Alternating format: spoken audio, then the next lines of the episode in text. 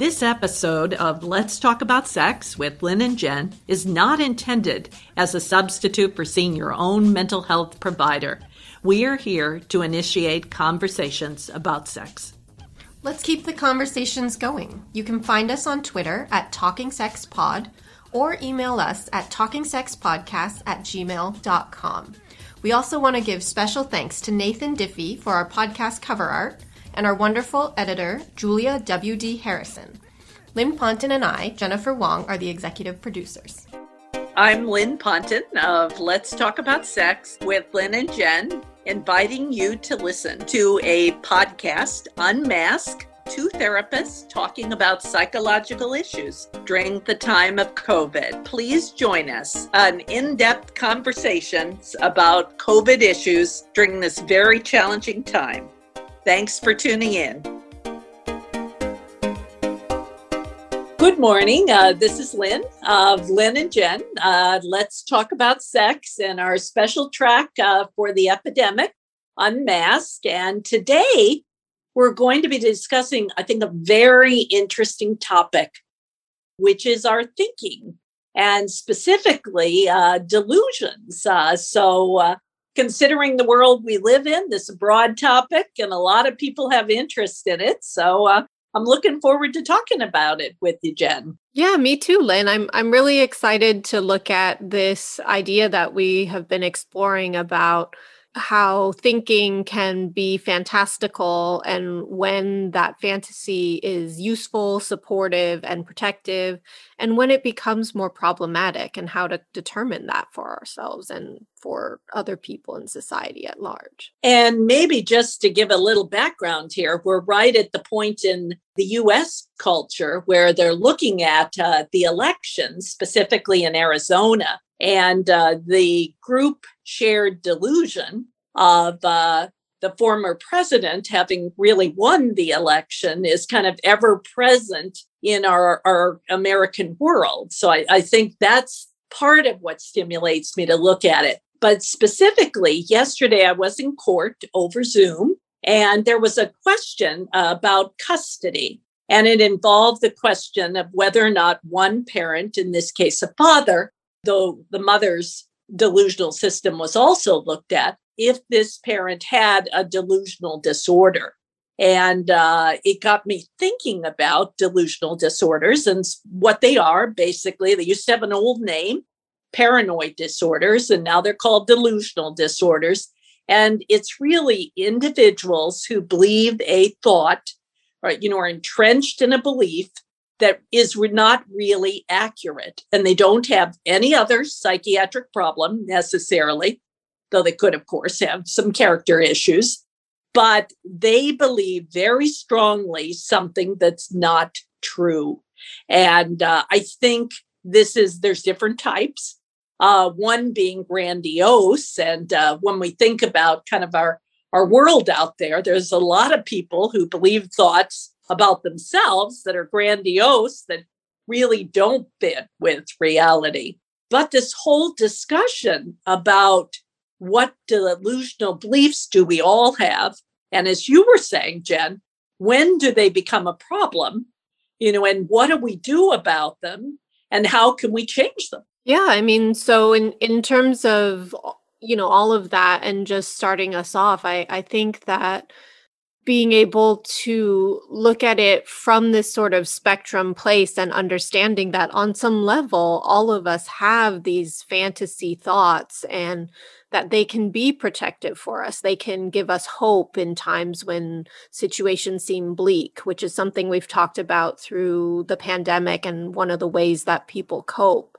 It can also become problematic, I think, when it starts to interact with, when you start to interact with other people or you start to interact with other systems in ways that you're hanging on to your rigid belief at the expense of yourself or that system. And I think what makes it so challenging and, and worth discussing is that there isn't like a clear, like, okay, at this point, this is exactly when it switches into being helpful, or this is when it switches into being harmful, but that it is something that has to be evaluated on a personal but also interpersonal level. in the the business of the custody world which is the the case that kind of started all of us or the two of us thinking about this each parent often has delusions or false beliefs about the other and about themselves and their parenting role. And those delusions affect how they think about the other parent how they work with the other parent and how they parent their own children. So uh, one thought I had about it is it becomes dysfunctional in, in that system when they're no longer able to parent their own children in an effective way because they are they have a delusion about themselves, a false thought about their own parenting, or a false thought about the other person's parenting. And uh, you know, you can apply that to the larger world. But I think if you look at that situation, you can see that how we think very much affects large parts of our life. Yeah, I, I think building on that, you know, one thing that I noticed that kind of defines some of that delusional piece is sort of the rigidity of the thought. I think that it's important obviously to follow facts and and you know things that we can take to be true I think when things are more subjective, if you're not able to entertain another person's perspective, that rigidity is very problematic. But there's also kind of the extreme side where you're you're kind of taking in the opinions of everybody around you and not able to synthesize your own perspective first and that's another thing that I see with some of my clients. And so I think it really is about finding that middle ground between being able to come up with your own worldview and interpretation of things and kind of evaluate that against, you know, whatever experiences you have in your life, but also being able to filter through you know how much uh, authority i suppose is the word that comes to mind to to give to other people's thoughts and their expressions and their ideas. And i think we we talked about that uh, just a little bit ago in in terms of our ex-president trump and how he has a lot of influence over people and what is it that you know leads people to cling to some of the things he says that to other people clearly would be labeled as delusional yeah, that's a that's a big question in today's world. I think is why do so many people follow his beliefs? Um, you know, and they are delusional. They're really false thoughts that a whole group of people now shares and that he promulgates out there. He's mm-hmm. all over, he's trying to. He has less of a, a forum platform right now, but he's he's out there doing this. And in many ways. And he has a group of people working with him.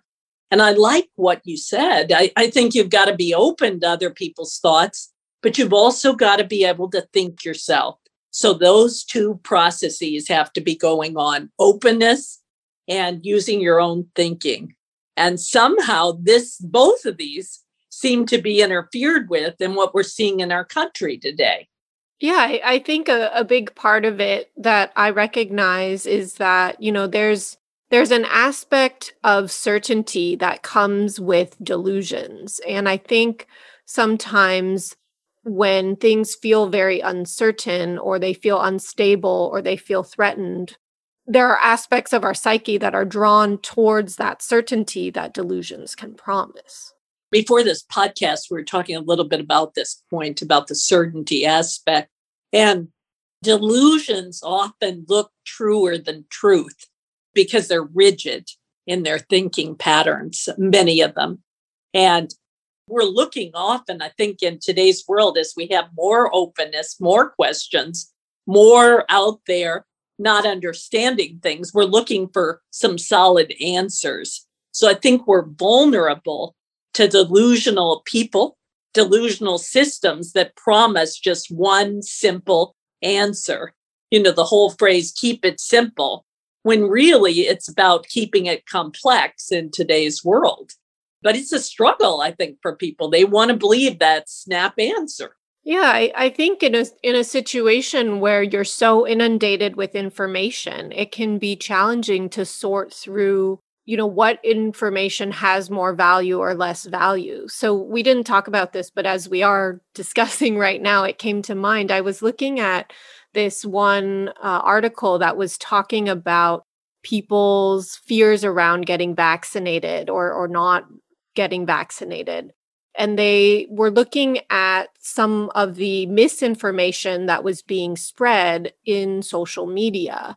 And what they found is they could actually trace it back to an average of 12 people within a week's time span that was affecting this huge, huge number of people who were concerned about getting vaccinated. And obviously, you know, there are so many aspects you can dive into about why these people found them, etc.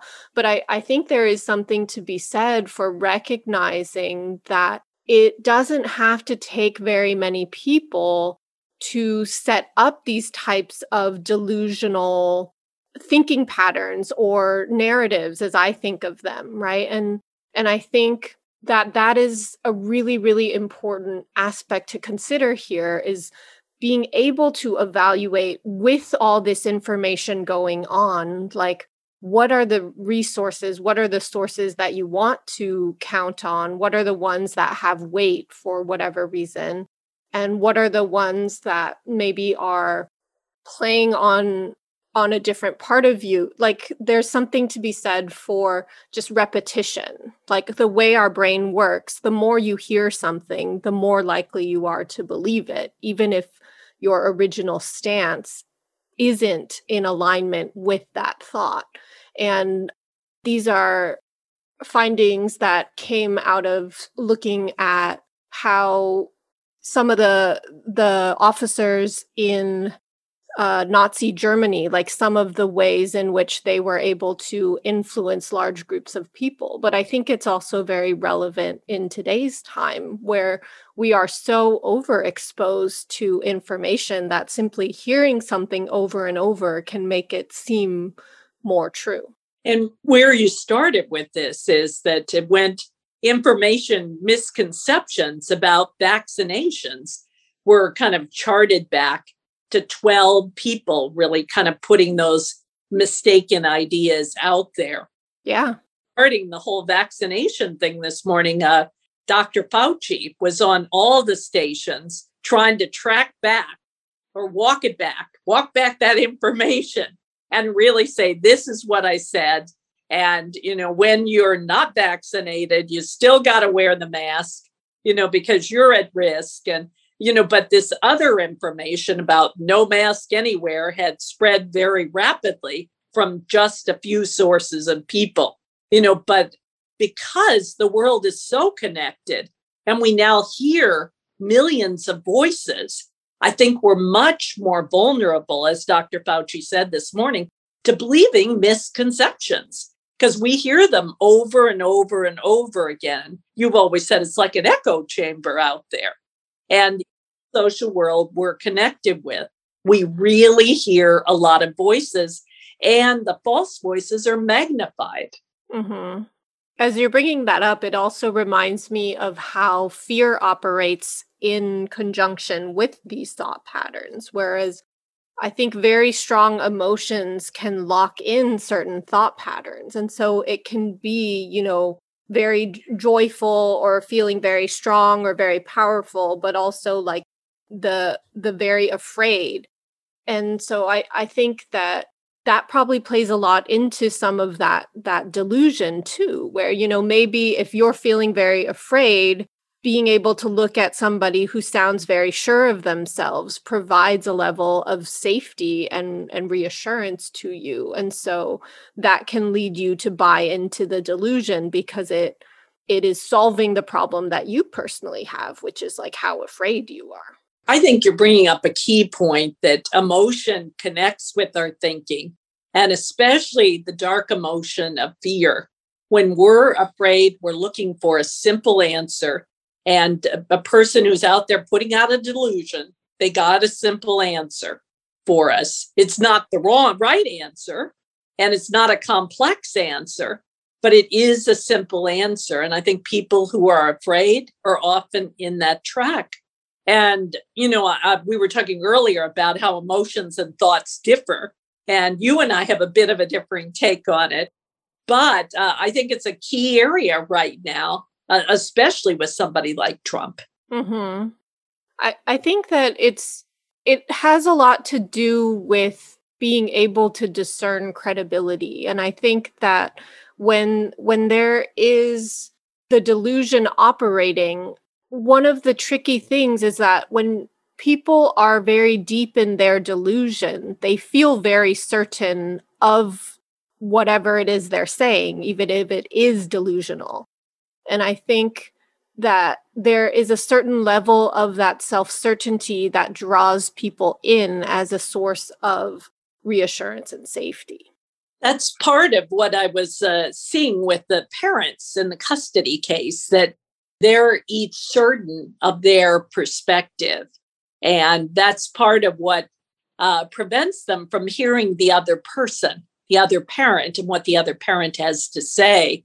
But it's definitely a factor in the world today that our former president presented data in a very certain manner. You know, he had, we talked about it before here, he's groomed himself to believe that stuff and he delivers it without a question. And he's been groomed by the culture to have that level of power. But people pay attention to that. They want to hear that. And they don't necessarily want to hear a president who's saying, hey, hold on here. We've got troubles in Israel and troubles with Hamas and troubles here. They want the answer, not that kind of, you know, the truthful machinations of how complex the world really is.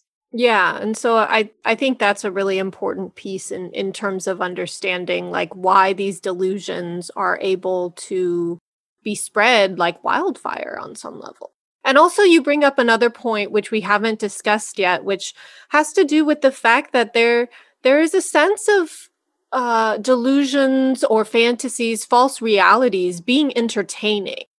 And I, I think that that also plays a really big role in what happens. You were nodding your head. Is there more that you would want to add to that? well, it's a favorite subject, I think, uh, really, here, uh, Jen, with all of it. I, I mean, I think looking at the former president, his ability to entertain, I mean, everyone kind of sees that. He was an entertainer who became a politician through that route. A lot of entertaining is presenting, you know, simple truths in a kind of funny way. And he does do that, but it doesn't mean that they're overall true in their complexity of life. They're not but he's definitely got an audience out there at this point in time. And the truth is often boring. You know, the president we were talking about, the leader who's got to tell you about Hamas and he's got to tell you about, you know, Israel and these other things. And somewhere in the middle of all that complexity, you tune out. But if you get a phrase like make America great again, you know, you hold on to it. It's just a different way, I think, uh, of how we think.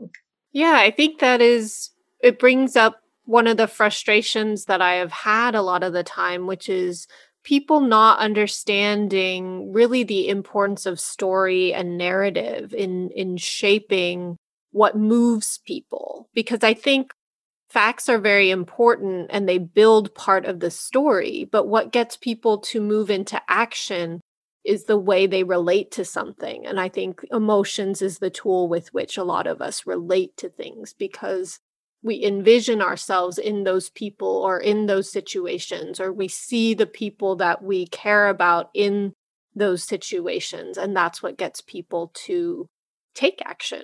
So, would you say for that uh, boring president who's got a bunch of constructs he's got to get across to us, that he's got to make it more of a story and draw us in and pull us all with him in that tale. And we've got to know part of it too. So he could maybe learn from the entertainer. Yeah, I think there is an aspect of our society that has kind of assumed that just informing people of numbers and things is enough. Like to be informed with the the data is enough to get people to to take action and i i believe as a therapist that just part of the profession is really listening to people's stories and how they make sense of the world and helping them be able to recognize when their fantasies are helpful to them, when they're interfering with their life. And all of that is about story. And so, obviously, I don't advocate, you know, getting to a place where you're blatantly lying to people, but I do think that ignoring the role that story plays in in getting people to take action and getting people to feel like a community and getting people to move again is often overlooked. I, I, agree with you. And I think if we're talking about the former president, he's a powerful storyteller. You know, when he's leading, you know, a rally, he's powerful in drawing people in, and people on all sides. You know, the issue is that he harbors and holds thought patterns. And these are back to the delusions that are very, very strong and really are not open. So it's kind of a false lead up. Like, I'm such an open guy. I've got it down. I understand. I'm with you. All of this is the sell, you know? And then it goes down to, okay, I'm really on top here. And you can't even vote me out. You know, that's the bottom line but uh, the lead up, the storytelling, you know, it's slick and we go with it. But I agree with you. I think those the boring leaders could learn a bit from this that they've got to tell us a story. We need to know, you know, this week we need to know what's going on in Israel with this whole situation. We need to have an idea of where they're at in this story, our leaders, and be pulled along with it. And that's where we've come to. And Trump was good at that. He's very good at that. Yeah, I, I, think one of the things that he is very good at is that he's not just telling a story, but he finds a way to tell a story where you fill in the missing pieces. And so, in doing that, it makes the story very personal to you. Whereas I think, for example, like when people watch the news, it's also telling a story, but for a lot of people, they're a bit disconnected from it because it's a story about somebody else. Whereas what I started to observe the the few times that I could really stomach listening to Trump was that like he tells stories in a way where because he's selective about the words he uses and he's selective about how much he shares or doesn't share, he leaves a lot of room for people who are listening to fill in the gaps themselves. And because they are the ones filling in that part of the story, they are more personally related to that story or that delusion. And in doing so, it's harder to convince them that somebody else is telling them something wrong because they feel like they came up with it themselves. I think it's a really good point, Jen. You're talking about how people are drawn in or pulled into a construction of truth. And you've got to pull the people in. And that's where this emotional component is really, really important. You know, how do you draw people into your way of thinking? And storytelling is a huge way leaving the holes open, you know, which means you don't hit them with all the facts, you know, so that they can put a few in there themselves and come up with it is really, really important too. You know, so we've got something out there for everyone today. You know, we've got to pay attention to the delusions, but maybe look at the the method that we're being told or delivered these delusions. That's important because people are listening to them you know why are they listening? Because they can fill in the blanks because it's not 100% fact you know because they like the entertainment. There's a lot of reasons that people listen to the illusions. Yeah and i i think to to wrap this up it you know talking about that that shift from you know the the delusional space to sort of the helpful fantasy thinking and really going back to it's really important to evaluate for yourself sort of where where those lines or where those borders are for yourself so that you can better participate you know and and this happens through conversations. It sure does and i always enjoy talking about these things with you jen. It's always a pleasure. All right thanks lynn so much. Take care. On. Let's talk